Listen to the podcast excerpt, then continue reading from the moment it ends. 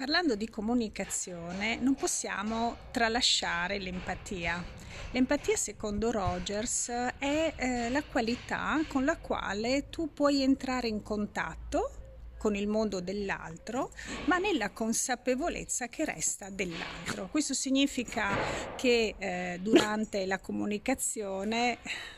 senti la mia cagnolina che abbaia, durante la, la comunicazione, un, un certo tipo di comunicazione sicuramente efficace ed assertiva, non possiamo tralasciare il ruolo dell'empatia.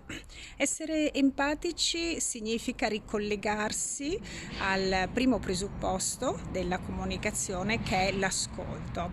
Avrai osservato come eh, il più delle volte, se presti attenzione, e forse sarà capitato anche a te, le persone eh, hanno bisogno di parlare più che di ricevere dei consigli, e mh, se loro viene permesso questa libera espressione, trovano anche da sé le soluzioni, perché sempre Rogers diceva che c'è un innato processo di autorealizzazione in ogni essere umano, cioè ogni essere umano nel momento in cui è di fronte ad una condizione dove vede un problema, se lasciato nella sua libera espressione, che diventa anche una capacità di essere responsabile, cioè abile nel trovare delle risposte, troverà sicuramente la soluzione. Essere empatici allora significa anche non addossarsi i pesi altrui, perché spesso noi siamo pronti, quando sentiamo qualcuno parlare, a fornire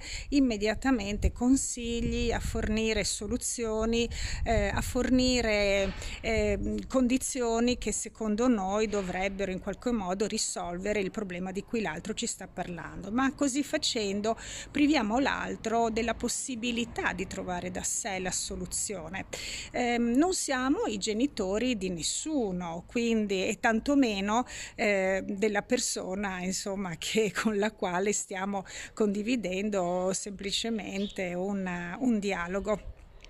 Questa capacità di essere empatici dovremmo anche riuscire a portarla in ogni ambito della nostra vita, che si tratti di un ambito familiare, di un ambito quindi domestico, e quindi che ha a che fare con le relazioni affettive, o in ambito professionale e lavorativo eh, poco cambia, perché eh, tutti noi, prima di essere qualcos'altro, siamo esseri, siamo esseri umani.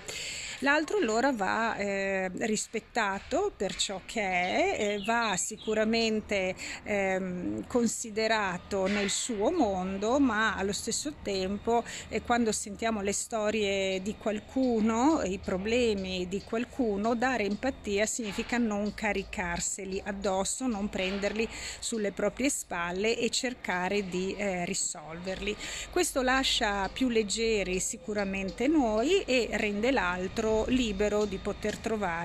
la propria eh, soluzione. Ehm, essere empatici non significa non interagire con l'altro, ma se ti darai la possibilità di ascoltare profondamente quello che sta dicendo l'altro in silenzio, e il silenzio non è indifferenza, perché c'è silenzio e silenzio, ma se tu ascolterai in silenzio, in attento silenzio, l'altro, e lascerai che con i suoi tempi possa eh, parlare di ciò che gli sta accadendo, di ciò che gli sta capitando, senza interromperlo, ma rimanendo osservatore anche dei tuoi, osservatrice anche dei tuoi sentimenti, delle emozioni che ti stanno attraversando in quel momento, sicuramente la eh, comunicazione e il dialogo che hai con questa persona eh, otterrà un risultato e un effetto che tu mai ti saresti aspettato oppure aspettata. Quindi ehm, sviluppa l'empatia. L'empatia è, ehm, può essere gradualmente sviluppata se c'è eh, un buon ascolto, se c'è un buon dialogo interiore con se stessi, e se c'è la eh, capacità anche di andare ad osservare le proprie emozioni, per poter anche eh, governare al meglio le emozioni che si presentano durante un campo in cui la comunicazione si presenta. Io ti saluto e ci vediamo la prossima volta. Ciao ciao!